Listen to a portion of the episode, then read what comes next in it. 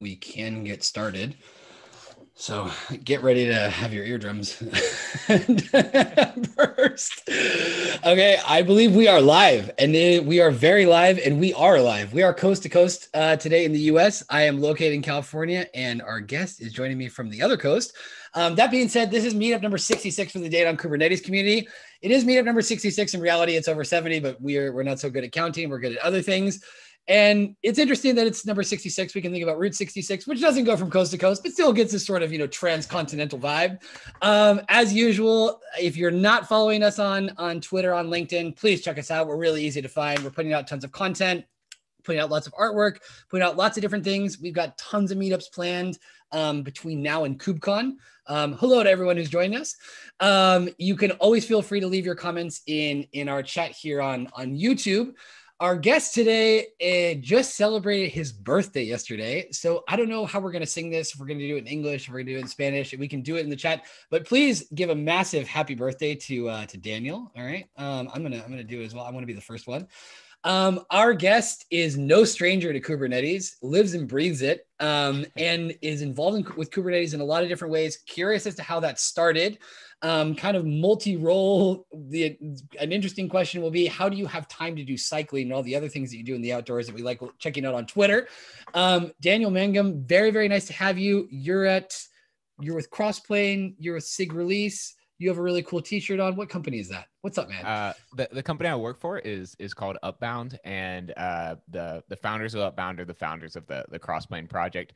Um, so so they kind of bootstrapped it, uh, and then we donated it to the CNCF, um, and and now we have a a kind of service around that, uh, which which we'll see later on in, in some demos and that sort of thing.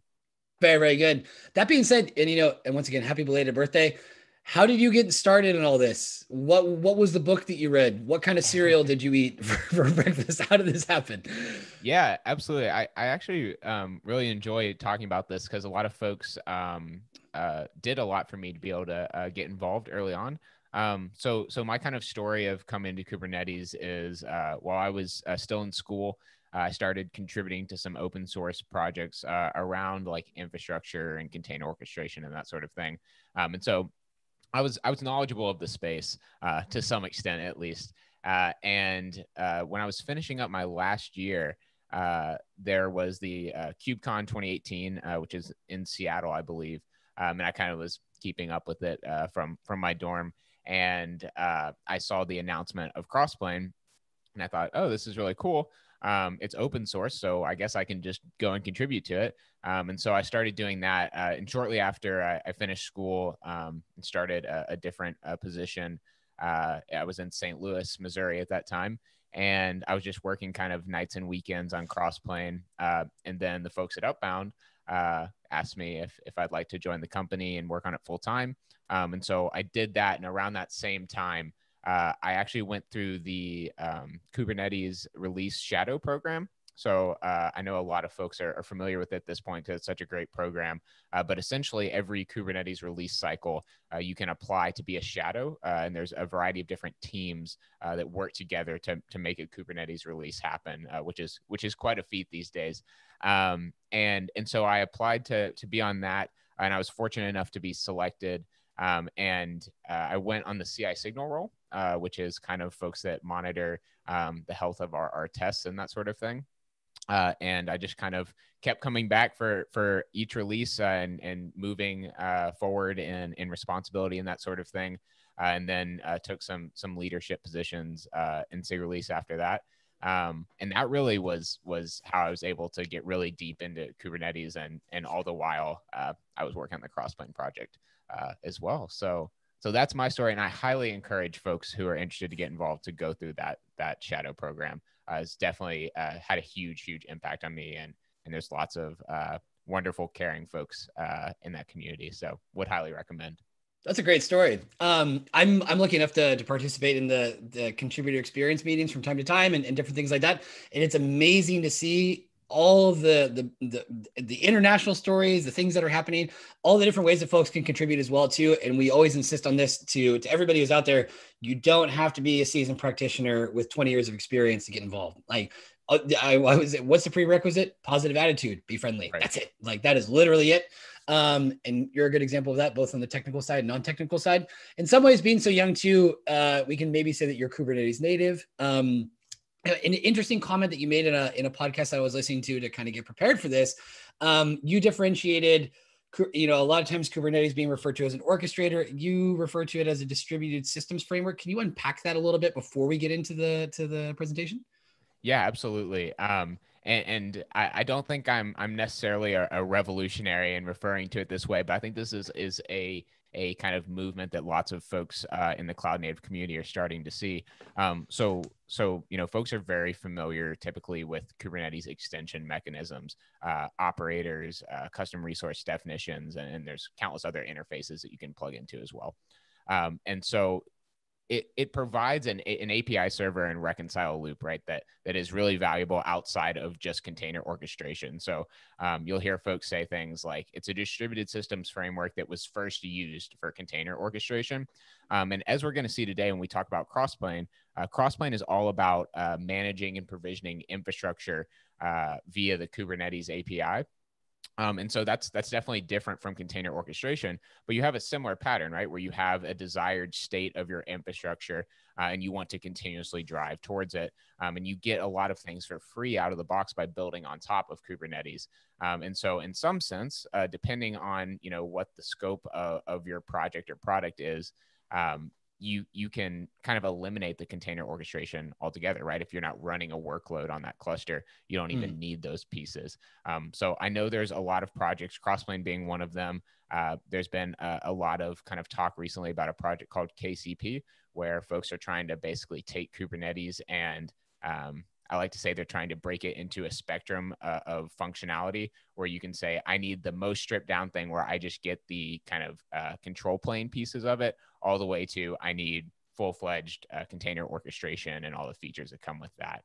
Um, so that's generally um, kind of the the way that I see folks moving, and, and, I think in the future, and you you know you've already seen this with projects like K3s that skip down strip down uh, Kubernetes uh, for specific use cases uh, that have become wildly popular. I think we'll just see more and more of that uh, yeah. as the community moves forward.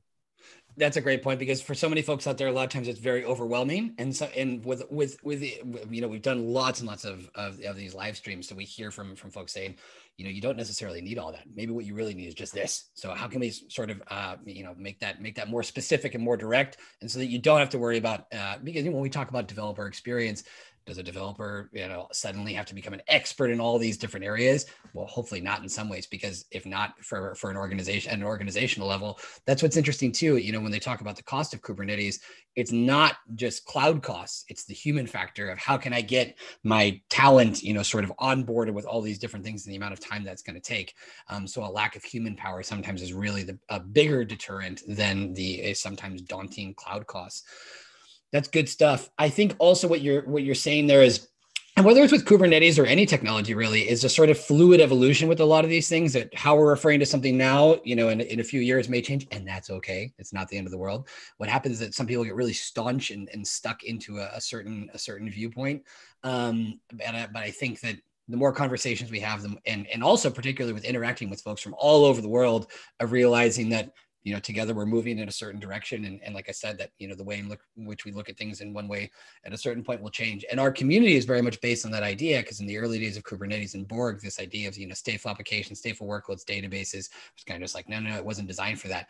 But little by little and seeing more use cases and how it's done and that it can be done and what it makes sense and the opportunities and positive benefits that can be achieved by doing so, that that's when it starts to make sense.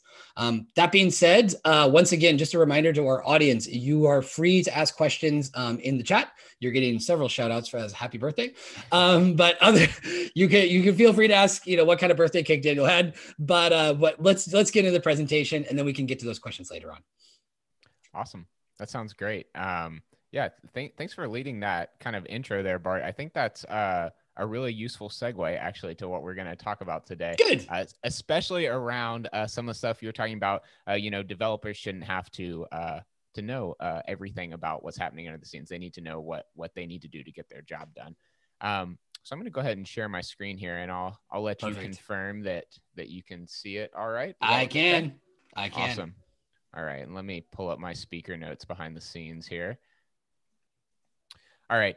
So, um, I've got my whole spiel here, but I think we've done a pretty good uh, introduction uh, at this point. Um, so, uh, as Bart mentioned, I am pretty young in the industry, um, but uh, I'm I'm a bit nostalgic. So, I, I like to say that uh, I'm always jealous of folks who have been uh, in the industry for for quite a while um, because they have an experience that that I haven't had. So, I like to do kind of a lot of um, looking back on the computing industry and how it's grown over time. Uh, and we're actually going to start off today uh, with doing that. So I'm gonna I'm gonna begin today, and and this this talk is really going to be focused around software distribution and how it's evolved over time. So we're going to start off with a bit of a history uh, of how that's happened, and I should probably have the caveat that this is an extremely simplified uh, history. So if you all want to post corrections to anything that I say in this first part uh, in in the YouTube chat, please feel free to do so. Um, but we're going to give kind of a quick overview of, of what it's been like. All right, so we're starting from the very beginning here, the very first general purpose machines. So the first early computers required actually physically modifying the hardware to change its functionality, right? So you actually changed, you know, where a wire was plugged into an outlet on the machine. Um, and so software, if you want to call it that in this setting, uh, was a literal list of instructions that someone was, you know, highly trained to implement to reconfigure this hardware for a specific purpose. Uh, so needless to say, uh, this was not a very robust system for distributing software. Uh, instructions were specific to a single machine and required specific domain knowledge that was not really transferable uh, across the very few machines that existed at this time. So, uh, shortly after these earliest general purpose computers uh, came the concept of a stored program computer, which you may you may be familiar with. Uh, and so, what you see here is the Manchester Mark One, which is widely regarded as the first stored program computer. Um, though, for for a bit of a, a history anecdote, uh, the Manchester Baby actually came before it, uh, and it was uh, kind of a proof of concept of of what the Manchester Mark One became. Um, so the idea of a stored program computer was that those instructions that were previously, you know, written down in a manual to reconfigure hardware uh, could themselves be stored in a computer's memory in binary. So thus, if the computer supported functionality to write to memory, a computer could theoretically be used to program itself. Uh, and you know, you may know that our computers today are still, in fact, stored program computers, right? We, we store the instructions uh, in memory, uh, and then the, operating system will will execute them for us, um, or the CPU. Uh, so it's a powerful idea that stood the test of time, absolutely. Um, but in these early days, the instructions for one machine were still uh, very drastically from another. Uh, so software is still not very portable. All right. So the next phase, as com- computers uh, continue to evolve, um, they began to be applied to more and more use cases, right? So uh, in addition to to more and more domains being uh, uh, addressed by by uh, programming computers, more and more folks were also programming computers, and programs were becoming more complex. So instead of re-implementing common functionality in every program, uh, operating systems were invented to provide a consistent interface to hardware, uh, eventually across somewhat heterogeneous machines. You know, as we see today with our operating systems that that run across uh, lots of of different computing systems. Uh, operating systems also added the ability to manage multiple programs, users, et cetera, uh, and kind of provide the glue to connect them together. Uh, and these operating systems eventually became sophisticated enough that a program could be written to program the computer itself. Uh, once again, kind of taking advantage of the stored program concept uh, and, and, something we do daily today. Um, so, software at this point was becoming uh, more portable and easier to implement the next big kind of milestone um, that that made a huge impact on access to software was the advent uh, of the internet. So the internet obviously allows computers to communicate with each other, um, greatly expanding the scope of what a computer program itself can accomplish. Right, so you can share information across machines. Um, this is how you know I, I'm presenting over a live stream today. Uh, but because programs are once again just a form of data, uh, once again harkening back to that stored program concept, uh, they too can be distributed on the internet. Um, and so while before many programs had come in the form of magazines or handbooks and had to be manually programmed into the computer, we began to move towards a reality we know today of just being able to download software on the internet and, and run it on our machines. So, kind of jumping forward a bit, uh, when we introduced those operating systems back a few slides uh, that provided some additional functionality to our programs, we inherently created programs that depended on the operating systems, right? We had those shared libraries that were required by our programs now.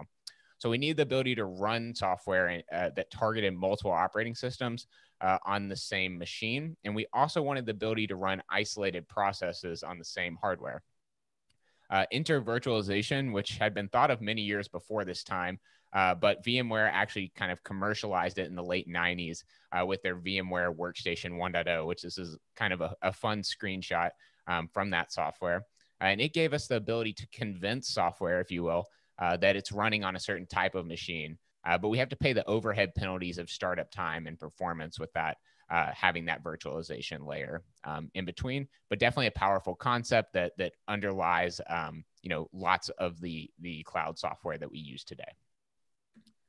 So the next phase is software became uh, fragmented into smaller and smaller programs. You might call them microservices. Uh, paying those virtualization costs for each process no longer made a ton of sense.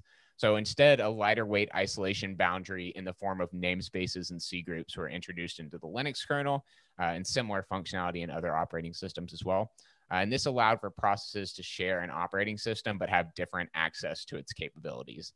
Uh, this greatly reduced overhead in terms of startup time. Uh, and importantly, the distributable software artifact was much smaller uh, due to us, you know, encompassing a smaller part of the whole system in the artifact.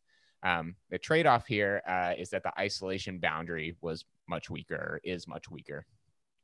Another important thing that happened a few years after the introduction of containerization uh, Docker and other companies have built tooling and infrastructure around building, sharing, and running these distributable artifacts.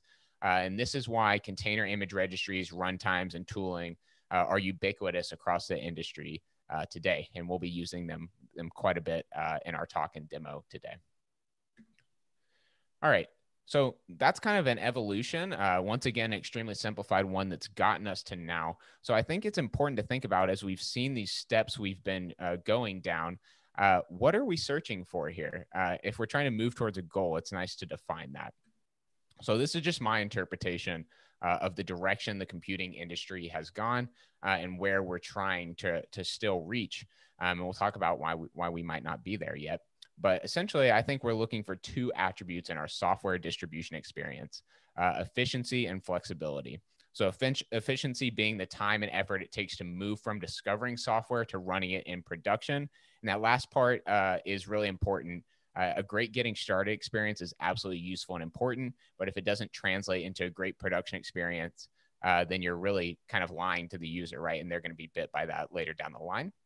And the second component that we're looking for is flexibility. So if my system and architecture uh, that I'm running my software within changes, my experience running the software should not be degraded. Um, so uh, in a lot of ways, we've made a lot of progress on the first uh, and debatably uh, on the second. So how have those different phases that we just enumerated, uh, how have they contributed towards these things? So the ability for computers to store programs in memory uh, means that we can, you know, use a single machine for for lots of different functionality. Um, and the advent uh, of operating systems uh, means that we can, you know, run processes alongside each other and switch between them and communicate and have a consistent interface uh, to the hardware.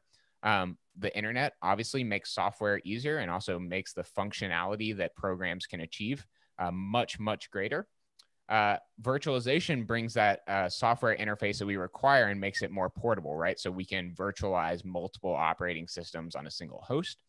Uh, and containerization uh, shrinks that overhead, right, for um, for the ability to run multiple processes on a single host. Uh, and it also uh, creates smaller artifacts for us to distribute software with. All right, so this sounds pretty great. maybe I can just wrap up the presentation here. Uh, unfortunately, there's something uh, I left out. So, uh, you know, we, it would be really nice if all software ran on a single machine, uh, but unfortunately, that's not the case. Uh, and this is evidenced by the advent of the cloud. Um, and if all applications ran on a single machine, we we might not have to continue to uh, innovate. Um, although I'm sure we'd run into our, our own problems there as well. Um, but we we face a couple of constraints as software has grown and systems have become more complex and robust. Um, and as those business cases have become more and more complex, um, we've had to uh, add machines, add different services. We've seen the advent of infrastructure as a service, software as a service. Uh, and these are all to address things like scale, cost, and complexity uh, constraints. And the cloud pr- providers know this. Uh, over the last 10 to 15 years, we've seen an explosion in the number of managed infrastructure and software services uh, that are available to us on the cloud. Uh, and they're all billed as, quote, do this extremely complex thing with just a click of a button. And, and that's great. That's really good. This is a huge innovation uh, that is obviously widely used uh, in the industry. And it's a fact that these services have rapidly advanced the pace of software development. Uh, and even someone who's a little bit grumpy about the cloud like me, uh, I have to acknowledge that the cloud managed services are responsible for much of the innovation we see today. Uh, these services were introduced right to to eliminate complexity. That was one of the constraints we just talked about, um, and they've really done that at a micro level. Um, I'll be honest with you, uh, I don't know all the internals of how Postgres uh, works. Uh, however, I am able to run a production Postgres database uh, for you know a fairly widely used service um, without without much trouble. Um, so that's definitely a huge optimization of complexity on the micro level. Uh, however, at the macro scope, uh, they've really introduced a lot more complexity. Uh, so with so many options to choose from, platform architects find themselves with difficult decisions on how to integrate all these different services together while still maintaining those two goals we talked about, right? That which was efficiency and flexibility. And there's another side to this equation as well, that being the software vendor. So vendors need to build software that can run in a countless variety of architectures, uh, which allows customers to adopt their product with minimal friction, right? Um, so we want that efficiency aspect and and the flexibility to run that in all of these different architectures uh, that can be composed uh, from these different services. So I really want to zoom in on, on these two roles that we just alluded to there, uh, one being the builder and one being the architect. So we'll start off with builders, which uh, I'm referring to software vendors here. Main question we're trying to uh, answer as a software vendor and myself working for a software vendor, uh, how do I deliver software that fits into all of the varied architectures of our customers? And we have a few kind of tried and true options here. Option number one uh, is software as a service. And if you can do this, this is great, right? Because you don't have to integrate your software into folks' environment. You give them an API line, an interface, whether it's an API, uh, whether it is a UI, whether it's some type of console, um, and, and, you can basically tailor the environment that software runs into your needs, and they just communicate with it um, over the internet, right? Um, However, this is obviously not appropriate for all types of software, and it's certainly not appropriate for all types of businesses. And I know that everyone who's watching this who works for a software vendor is nodding their head uh, along with me uh, that there are plenty of customers that are not uh, able to, to use SaaS products. So, option two would be in depth implementation services. So, this is basically taking your software and every time you bring on a new customer, uh, molding it to their use case. So, um, you know, from a, a cost perspective and profit perspective, this can be, uh, you know, viable strategy for a large enough customer. But overall, it's it's a low low time value trade off uh, for a software vendor business. Um, and so, if you could reduce that, even if it makes economic sense, it would make uh, more economic sense, right? Uh, if you didn't have to have in depth implementation services. Uh, option three is the lowest common denominator.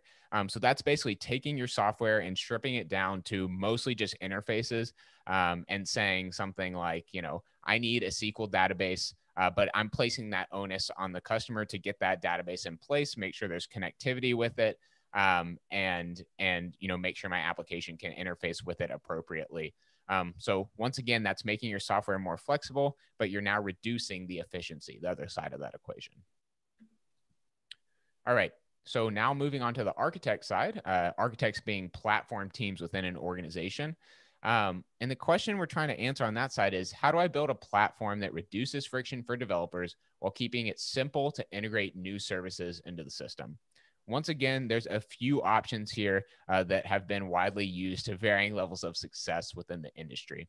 So, option one, uh, we're calling open a ticket. Uh, so this is kind of the the old method of saying uh, if you need infrastructure, you open a ticket, and someone on our team will provision that and make sure it's up to all of our standards, make sure policies are in place, and then we'll give you a method to connect to it. Uh, this is obviously very slow because it's human in the loop. Uh, it's resource intensive in terms of humans are expensive, uh, and it's error prone uh, because uh, you know communication is not automated. Uh, it's happening via ticketing and that sort of thing.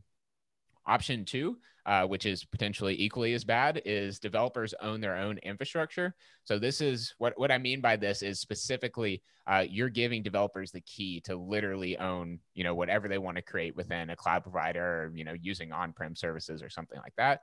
Uh, this obviously leads to huge sprawl of services uh, and it's difficult to estimate costs. And you're also putting a burden on your developers to understand all this infrastructure, uh, which they really shouldn't have to do because they have other concerns, right? They're developing uh, applications and that sort of thing.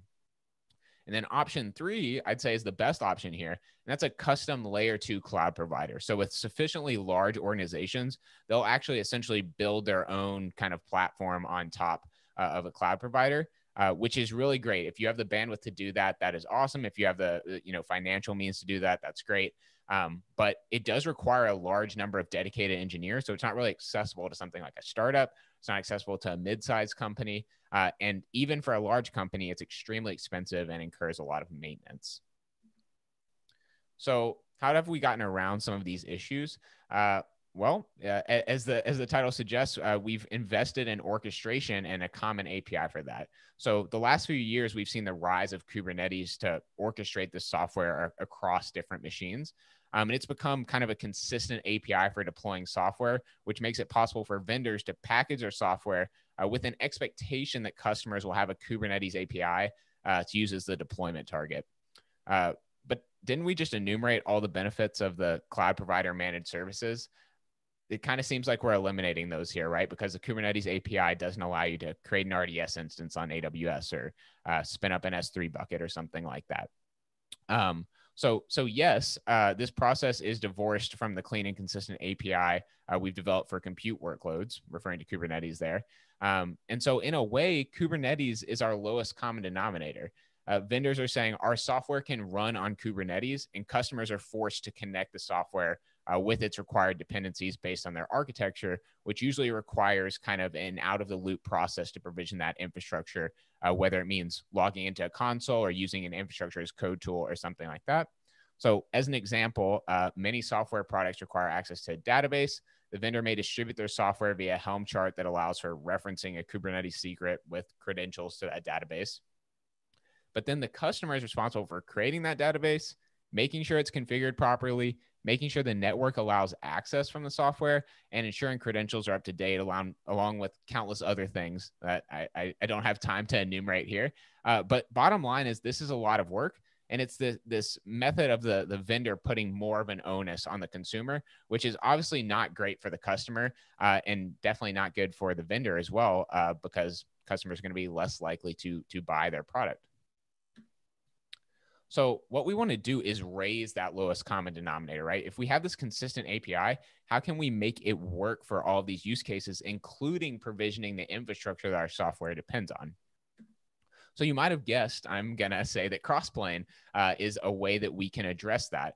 Uh, and and folks at this point have usually been exposed to Crossplane in some form or fashion, uh, and, and it's usually something along the lines of, oh, I can now provision infrastructure from uh, Kubernetes, and it usually looks something like this uh, using something we call managed resources, where we basically take custom resource definitions, which are an extension mechanism for Kubernetes, uh, and we reflect uh, all the different cloud provider APIs in your cluster. Um, so just how we are talking about how a vendor might give a customer a resource bundle in the form of a Helm chart or Kustomize, um, you can now include the infrastructure that the application depends on. So you can say, you know, I you're going to need an RDS instance and a VPC, so I'll just stick those um, into my Helm bundle. And so when you install that, uh, your your Crossplane instance is going to spin up that infrastructure. And this is good in the in the um, aspect of that it provides a single workflow for deploying software and all of its dependencies. Um, so you're not having this kind of disjoint process of going and provisioning the infrastructure then provisioning the software, and then making sure they're connected. Uh, it is all happening together. So that's definitely uh, a benefit. But there is an issue with managed infrastructure. Um, and that's that it's not quite as homogenous as compute workloads. Uh, cloud provider APIs are high level and highly differentiated, and raising that abstraction level means that we're further away from from common ground to be able to target infrastructure, right? Um, so on the last side slide, we saw an RDS instance and a VPC, which are both specific to AWS. Uh, and a vendor of any scale will have customers with multiple cloud providers and, and multiple configurations with on that cloud provider. Um, so offering just you know an AWS option for running your service is certainly not enough. Uh, and even offering a deployment model for every cloud provider is not going to be enough because folks are going to be using those cloud providers in, in countless different ways and styles. Um, so what we're seeing here is the ability to deploy manage infrastructure via the Kubernetes I, Kubernetes API is only accomplishing half of our goal. So we've gotten our efficiency here. We've got the single workflow, but we're lacking flexibility. So Crossplane's solution to the problem is what we call composition. Uh, this is a mechanism that allows infrastructure to be described abstractly with one or more concrete implementations. So it's similar to the idea of polymorphism, where you interact with the object by describing its attributes rather than describing its implementation. Uh, and despite my love for for Crossplane, this isn't revolutionary. Uh, we're just taking the same strategy that cloud providers have and putting the tools in the hands of the architects and vendors, right? So this is the same thing that's happening internally at, at cloud providers, um, and and we believe that that folks that are within any organization should have the same ability to define um, an abstraction with with implementations of different infrastructure behind the scenes and I know this is a bit abstract at this point. You can see the different database types that are satisfying a database uh, in in the deployment here. But I promise you that we're going to get a little more concrete as we go along, uh, and we'll also have some demos uh, of how this works as well. So stick with me on that. So I want to go back and revisit uh, our builder and our architect. Uh, and we've been talking through the lens of the vendor for the past uh, couple slides here. So this time, let's start off with our architect. Uh, and you'll remember that one of our options as an architect was to build our layer two cloud provider. We kind of said how, how that was a, a good mechanism if you could do it. The drawback to that approach was that it takes a lot of time, effort, and maintenance. Uh, so Crossplane allows you to leverage a ubiquitous API, that being the Kubernetes API, that's likely already implemented in your organization. And it gives you all the features that the cloud providers themselves use internally. Um, so now you're able to define abstractions for developers in your organization. So you get the efficiency of allowing developers to self service while maintaining flexibility in changing implementation details behind the API line. Uh, once again, we'll see this in a bit, but in that case where I've defined a, a database, uh, if the developer is used to interacting with that database, I can swap out what's actually happening behind the scenes when they provision a database, uh, and they have the same experience because we've established a contract there. So Crossplane can also be arbitrarily extended for your existing custom solutions and requirements. Uh, so that means you'll never find yourself locked in uh, to a technology that doesn't work for you. Uh, this is especially important with folks that use a lot of on-prem services or custom solutions for uh, provisioning infrastructure.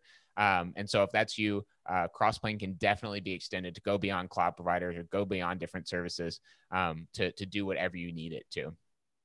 Uh, the other aspect of this, right, is you're able to leverage uh, a rapidly growing open source community uh, while still having an option for commercial engagement support uh, if your organization needs that. Um, and and you know, before we got started with this presentation, uh, Bart and I were talking a little bit about some of those features that you get from Kubernetes as a distributed systems framework. Uh, one being drift detection, uh, which uh, that's really speaking specifically to managing infrastructure, but we have this reconcile loop, right? Um, so the advantage here is that instead of just provisioning your infrastructure, you're also making sure that infrastructure doesn't get out of sync. You're making sure that policies are enforced. Uh, you're able to manage uh, relationships between your infrastructure, uh, even if they're on different cloud providers, right? Because we have this single API where you can say uh, an RDS instance and a network on GCP despite living on different cloud providers, can have some sort of relationship because they're both represented as Kubernetes objects. You also get policy enforcement, and we integrate with other projects like Open Policy Agent, uh, as well as access control, which comes out of the box uh, in, in Kubernetes. So lots of benefits from being built on top of Kubernetes. And what I'm driving towards here is you're actually no longer building uh, a layer two cloud provider. You're actually building a control plane. Um, so your control plane goes beyond a cloud provider in that it's not just saying that you can provision managed services. Uh, it's also saying that you can configure them. It's also saying you can bundle them. It's saying that you can present abstractions on top of them. Um, and, and when you do that, you have a, a single place to get uh, things like cost estimation. You have a single place to get things like metrics. You can get a full overview uh, of your organization's infrastructure and tech stack. Um, and it all goes through a central point that can be arbitrarily extended. So moving back over to the vendor side of things, uh, this common control plane API, uh, as folks adopt it, as end users and organizations begin to adopt it, uh, this is a, a huge benefit for you and it makes your life a lot easier because instead of just delivering your software, you deliver control plane components. Uh, this means that you define the interface that you need. You need a database, and you may even provide some implementations, maybe an RDS instance on AWS, a GCP instance on on Cloud SQL, or maybe even an in cluster instance, which I know some folks in this community uh, are interested in, in, doing data things on on Kubernetes.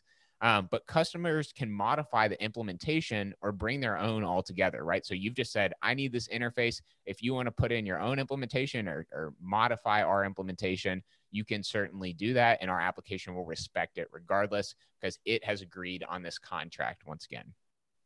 Uh, importantly, though, we don't want to throw out all these practices that has led to great software, right? We enumerated the phases uh, that have led us to great software distribution um, uh, story today. Uh, and so this means we want these these components to be version controlled. Uh, when applicable, we want them to be open source. Uh, we want them to be robustly tested, right? Uh, and yes, we want them to be easily distributable. Oh, we so got we got a question. We got a oh, question. Oh, um, this is super cool. So just to make sure I understand correctly, Crossplane provides a more declarative way to define a desired infrastructure state that acts as a contract um, between the user and the vendor. Yes. So, so uh, as we'll see in a bit here, um, it acts as a contract between uh, the person uh, deploying the software and infrastructure uh, and the person uh, and the satisfying party. So that could be something like the cloud provider. So in this case, the platform team may create a contract that the developer is on one side of, uh, and and the platform team is on one side of, and that would be within an organization there's also this other side, right, where the vendor can provide their interface and say you can just inject this into your architecture, right, um, and kind of use the interface that we've defined and build on top of it. Uh, in which case, uh, the vendor and and the uh, platform team would be either side of that equation. All righty, perfect. Cool yeah, keep those questions coming. I, I told Bart that I, I, like to be interrupted. So uh, if more come up, definitely jump in there. And when we have the demo later on, there'll be some great opportunities to do that. Yes. so we're going to move on to talking about how this distribution actually happens. Um, and uh, it happens uh, via packages, which are a cross-plane concept. Uh, so starting off, uh, container images, as we talked about um, kind of when we were talking about containerization and Docker, uh, are the most successful software distribution mechanism in the modern era. Uh, and so, from a crossplane perfect perspective, uh, we stole them. We said this is a great way to to distribute software. Why would we Why would we do something new? Right? Uh, folks already have this set up. Folks already know how to interact with this. Um, so we're going to reuse this awesome functionality, then stand on the shoulders of giants. Um, so crossplane packages are essentially simplified OCI images, uh, which means that uh, they consist of a single layer uh, with with YAML content in it. Essentially, Crossplane treats that as a YAML stream and interprets that and sets up your control plane with these interfaces that we've been talking about, as well as implementations. Also runs controllers that are necessary to interact with the cloud providers. And we'll talk about how that architecture works a little bit more. But the important thing is you can build and use and host these packages today uh, because they're built on this ubiquitous distribution uh, technology. So if we look a little more into the anatomy of a crossplane package, we have two different types of packages in crossplane, one being a provider and one being a configuration. So a provider is kind of the lowest level and it encompasses what we call managed resources, which are, are Kubernetes CRDs that represent one to one the API of a cloud provider. So you'll see our instance here, which we've already alluded to a few times as a Cloud SQL instance. Uh, and and a couple of examples of providers we have are AWS and GCP. Uh, and there's also uh, it doesn't have to target a cloud provider, right? We have provider Helm, which means that uh, it talks to a Kubernetes cluster, either the one it's in or a remote one, um, and you can deploy um, you know Helm charts uh, via the provider via Crossplane and compose those into higher level things, as we'll see in a moment. Um, and the other thing that's encompassed in a provider package is a reference to a controller image. So Crossplane essentially will look in, at the package contents and it'll say, hey, I need you to run these controllers, which are in this image. Crossplane will start those controllers and have them reconcile uh, instances of the CRDs that are installed and also make sure that different controllers aren't reconciling the same instances and that sort of thing. Configurations, on the other hand, are kind of the, the layer two here, and they define abstract interfaces. They're mapping to those underlying managed resources, as well as dependencies on other providers and configurations. Um, and so we we define uh, our interfaces with what we call a composite resource definition, which is frequently shortened to XRD. Uh, and you'll you'll see the similarity there with a custom resource definition. Uh, so this is going to look a lot like a custom resource definition, as we'll see in a moment um, and and it really defines the API, right? That and it results in a new type that developers can actually create uh, or install via Helm chart or something like that. And then a composition, there may be uh, one or many compositions for any XRD. These are basically the things that say for this abstract type that I defined, so maybe a database, this is the mapping that takes place from the API that I've defined to the underlying implementation. Uh, in this case, we'll say it's a Cloud SQL instance. So once again, uh, we're a little abstract here, and we're going to keep going into packages, but rest assured, uh, at the end, we're actually going to build some and push them and, show how this all works. All right. So just how we can compose those managed resources, um, we can also compose the configuration packages themselves. So this is kind of a, a picture of what it could look like within an organization uh, to, to build a platform API for developers to self-service on. So at the top here, we have a control plane package, which has dependencies on a databases abstraction package, uh, as well as clusters. Those clusters depend on VMs, which are once again an abstraction uh, on two different providers at the bottom. One saying provider GCP, and one what we're calling provider on-prem, which you know may may target some uh, dedicated infrastructure that the organization has. Um, and then you can also see that these intermediary uh, configurations like databases and clusters can depend directly uh, on providers as well. Importantly, as we'll see in a moment, uh, to actually get this configuration, uh, you only install that top level package, my control plane, uh, and Crossplane will work out the dependencies, make sure the versions are correct, uh, and, and, make sure that the, the API surface that you're interacting with is exactly as you specified. So this is great from the organization perspective where does the vendor fit in, right? We, we've talked about how this is beneficial to both the organization and the vendor. So what the what the vendor is doing, right, is delivering and integrating a product into an organization. Um, so the vendor in this case will package their software uh, in the same format that a control plane is already built with at, at an organization, right? Uh, and the customer adds that product as a dependency because it's just a package. So in this case, uh, we've got Cool Vendor here, which we'll be using throughout the rest of the presentation. They're my my favorite company. Um, cool Vendor provides a database. Um, and we already have a database abstraction in our organization. Uh, and let's say since it's based on provider GCP and provider on-prem, we have you know an on-prem database solution uh, as well as a cloud SQL, which can both satisfy our database abstraction. Here we're just saying we now have a dependency of my database that brings in this cool vendor package, which is their own database offering. Uh, and it in turn could even depend on some of the providers we already have. So, uh, for instance, um, let's say Cool Vendor once again has a, a database uh, service that can be deployed on GCP uh, in virtual machines. Um, here we can say we depend on provider GCP. And as long as we have compatible dependencies, we're able to introduce that new service into our tech stack, right? Into our platform API, which means that developers can now create a database that is satisfied by the cool vendor flavor of database. Um, and, and, we're very easily able to introduce this. And we'll see how this resolution happens uh, automatically. Uh, sometimes it's not that simple, right? Sometimes your your package uh, that you've packaged as a vendor is not going to fit into every organization. Maybe they don't use GCP. Maybe they use some cloud provider that you've never seen before. Well, because these are just made of YAML, right? You can go in and edit them. So either the organization or the vendor themselves can can develop a custom solution, which we talked about kind of being a bad thing with those in-depth implementation services.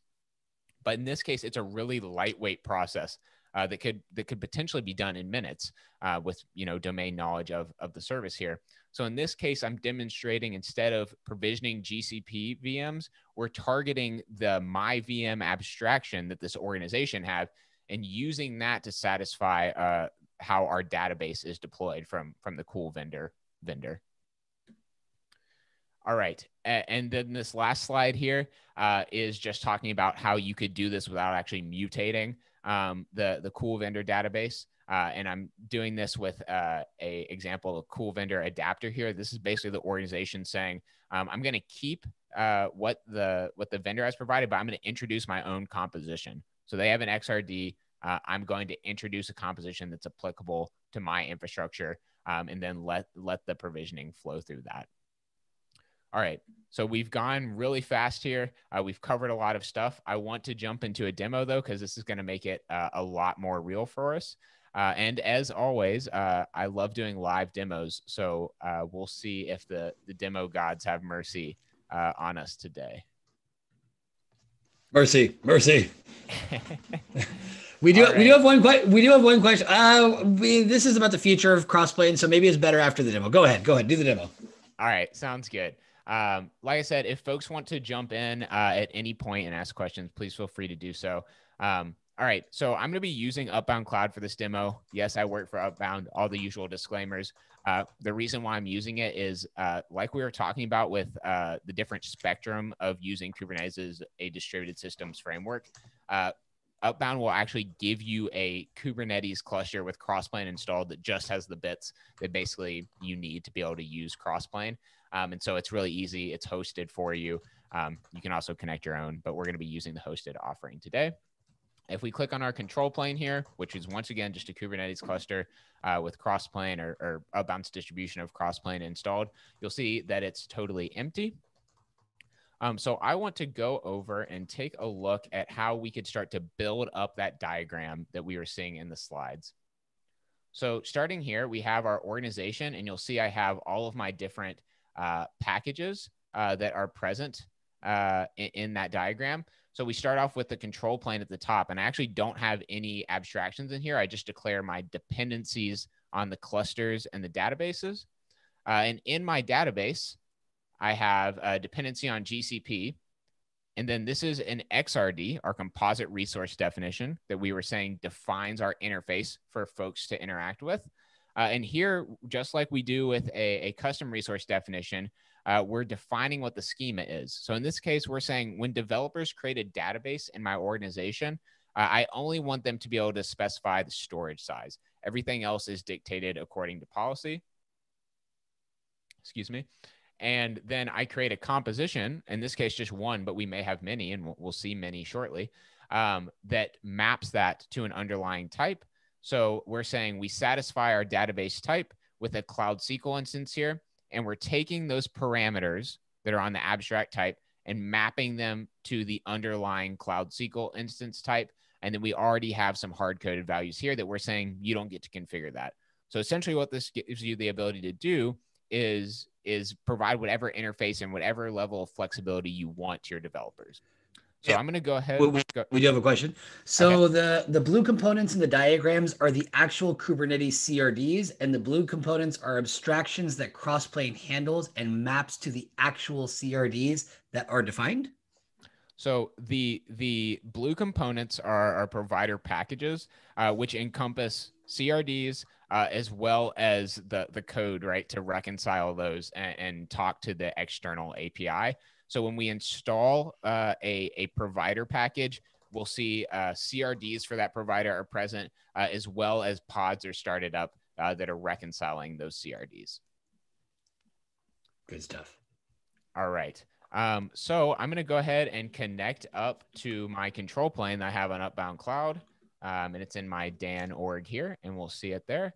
Uh, and I'm going to use my API token to connect to this by doing my kubeconfig get command. Um, and we want it for this control plane. And I'll pass the token from standard in here. And we should see that we now have access uh, to a, a, a cross-plane cluster running here. And you'll see the cross-plane components. Um, and this is the exact same thing that we'll see uh, in the, the UI here. So we don't have anything installed. If we try to look at packages that we have, you'll see that we don't have any. Um, and so before we actually started this talk, I went ahead and built all of these packages, uh, and we'll show building them again uh, momentarily as well. But uh, when you build them, we have a registry on Upbound Cloud. You can also use uh, Docker Hub or whatever registry you use internally. Um, and I've pushed these up. So I've pushed uh, v0.0.1 for all of them. Um, and if we want to actually install these into our control plane, we can go to the Upbound registry. You could also do this via kubectl if you wanted. And I'm just going to install my control plane into my cluster here. All right.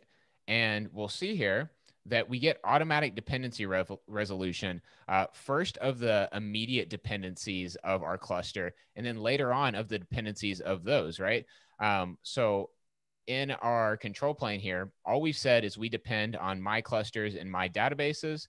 But when those get installed, Crossplane is going to say, oh, I see you also depend on provider GCP. You also depend on provider Helm and you may even have shared dependencies, right? So both the databases and the VMs uh, uh, depend on provider GCP. So as long as they have compatible versions, uh, we can go ahead and install those. So these are all now present here. And if you look at something like provider GCP, you'll see that we have a ton of different resources that we can provision. Uh, for instance, our, our Cloud SQL instance here. And these are actually represented as CRDs in our cluster. So you'll see all of our different types here. You'll also see that we have CRDs that represent uh, our own abstractions.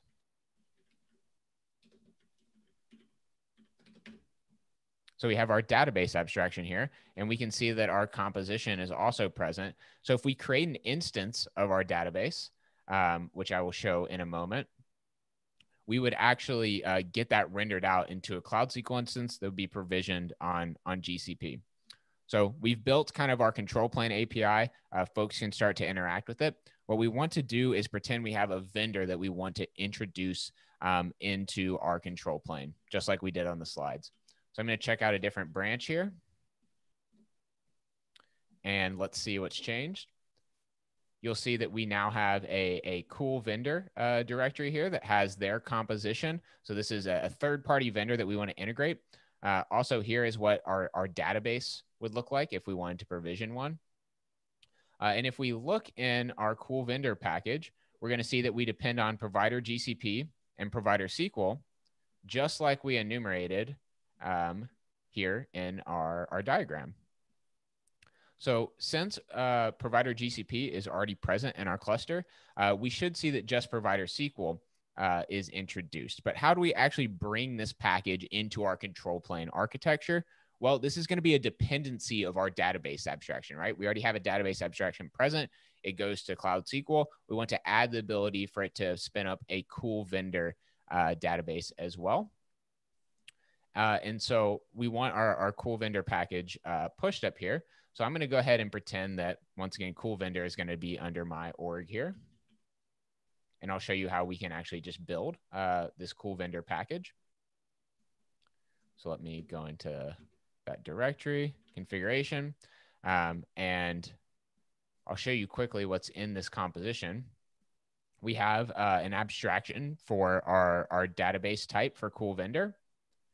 And then we have on GCP, instead of creating a Cloud SQL instance, we're actually creating things like an instance group uh, and an autoscaler um, and a, a, database from Provider SQL. And these are kind of the components we use to create our cool vendor database. And we'd also need to obviously install the software on those virtual machines as well.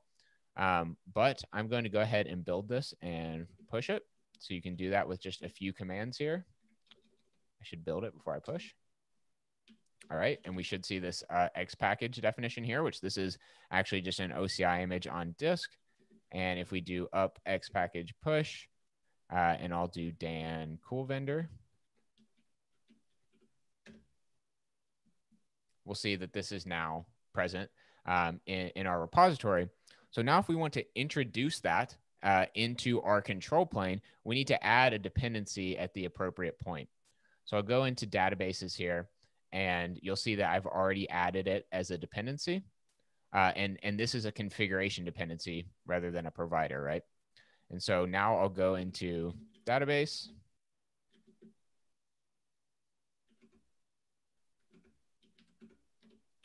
And let's go ahead and build it. Once again, we see it spit out there and I'll do push and we'll call this one my databases v0.0.2 uh, my databases.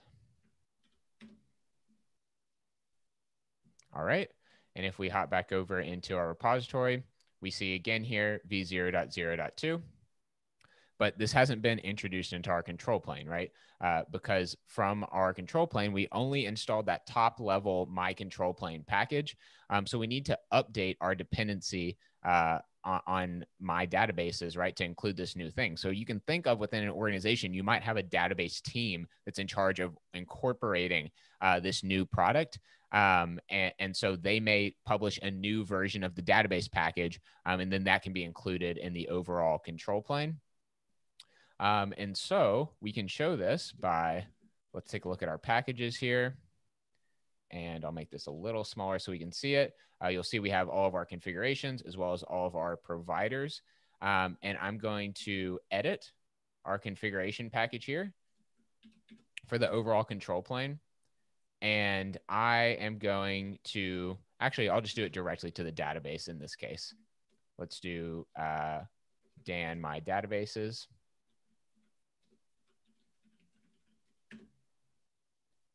And instead of 0.0.1, we are going to update this to 0.0.2. And Crossplane is going to go ahead and pull that new version and see that it has an extra dependency. And if we actually look back in our control plane, you're going to see that our cool vendor configuration is now present, uh, as well as provider SQL, uh, which it depends on. It looks like that's still installing. But now we have the ability from our same database abstraction uh, to just go in and change this to say cool vendor. And next time this database type is applied alongside an application for developers in our organization, it can be a cool vendor database uh, instead of a GCP database, or maybe that's even obscured from them. And we as a platform team uh, define what that looks like. So this has been kind of a, a pretty complex demo. I, I'm, I'm guessing there's probably some questions in the chat um, but I hope this gave uh, a bit of an overview of kind of some of those things uh, we talked about um, and some of the power, right, of having this control plane API, both on the side of organizations uh, as well on the side uh, as vendors. Very, very good stuff. Um, what one comment? Someone saying, "I really like the idea that these packages are OCI compliant." I'm just curious, is that a recent thing? What's what's kind of the, the contrast or the difference there? Uh, they've always been uh, OCI compliant in that you can you can Docker push pull them if you want. Um, they can go to any registry, which we've definitely seen users really pleased with because most organizations, uh, in my experience, uh, run their own private registry, uh, which just means that you know if you don't want to go through the Upbound Cloud registry or Docker Hub or something like that, uh, you can pull private images for these packages and that sort of thing. Very good. And then another question Where do you see crossplane in five years? I love thinking about Kubernetes purely as a helper for building control planes, but it adds quite an overhead to run. But it does it add a, you know, quite an overhead to run and maintain? What about managed crossplane? Yeah. So I guess that ties in well uh, because we have a managed crossplane right here. Ooh. Um, but uh, so so that's definitely a future uh, I think we see, and you know, I guess putting on my upbound hat for a moment. Um, you know, from from an Upbound perspective, we don't want to run a full Kubernetes cluster if if we're not offering it, right? Um, and so we we definitely look at and implement ways to to use a more slimmed down uh, Kubernetes. Uh, one of the things that's important to keep in mind, though, which uh, I I like to remind folks of when we have this conversation of stripping down Kubernetes, a lot of the value uh, in the extension mechanism is that you can kind of run, you can still run arbitrary compute workloads. So, for instance, we still have to be able to run pods here, right? I still have pods running for each of these providers, for instance, that are making sure when I create an instance that that gets created externally and that sort of thing.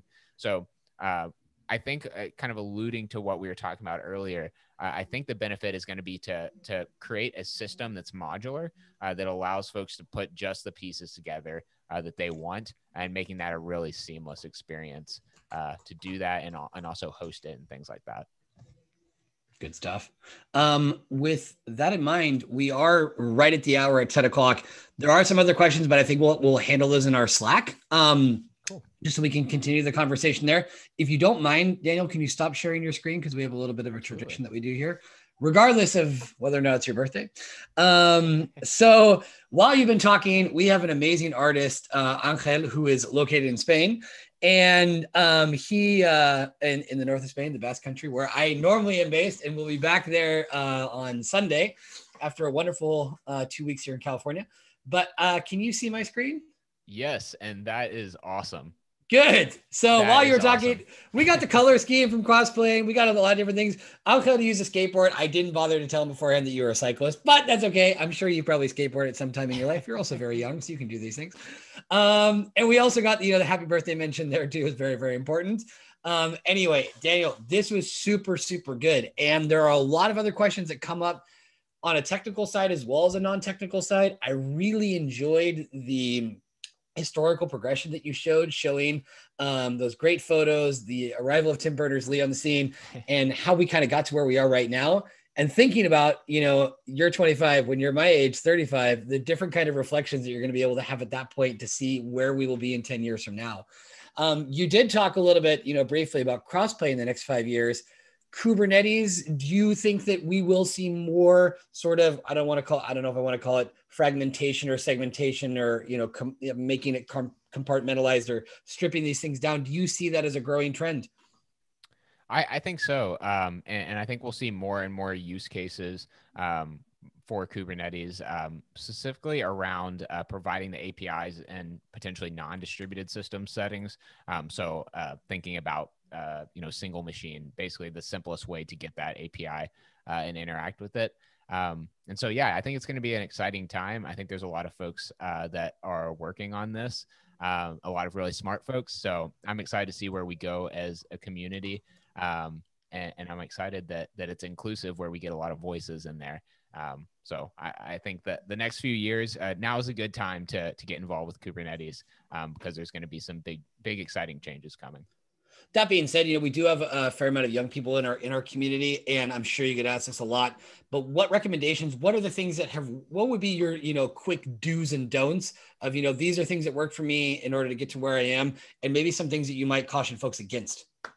Yeah, absolutely. So I'd say uh, the most important things are uh, to be a, a, kind person. That's number one. Um, you know, there are there are lots of smart folks uh, in the world, uh, lots of smart folks in the cloud native community, uh, and what what will set you apart is the way that you treat other people, uh, and that's going to be way more important uh, than anything else.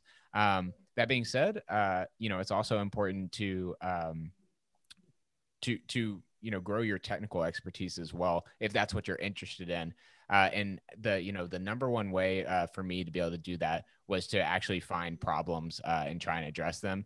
Uh, you know you can study and learn uh, all you like um, but it's really going to force you to dive into some deeper parts that may not be in a curriculum per se um, if you're you're trying to solve an actual issue. So I'd encourage folks to, uh, you know, build little side projects that do something specific on Kubernetes that they feel like is a rough edge. I'd encourage you to look in the Kubernetes code base or, or ask folks or look at open issues and say, uh, you know, is this something that I can try and tackle? Um, because I think you'll you'll grow faster um, by by going that route than just trying to, you know, study a bunch of content and that sort of thing. That's a great point. Do it in a community environment. You know be be involved get other people involved bounce ideas off, off folks. Like you said investigate things look for problems um, and raise people's awareness about it. What i always recommend to people as well i was actually talking to somebody yesterday about this is that if if you can do a little bit of homework read the documentation find something specific to say hey i was looking at this particular thing. I always find that's a much better way of starting a conversation than saying hi help me or i want to learn this show show us that you made a little bit of an effort. And also what you said though attitude above everything um, more important.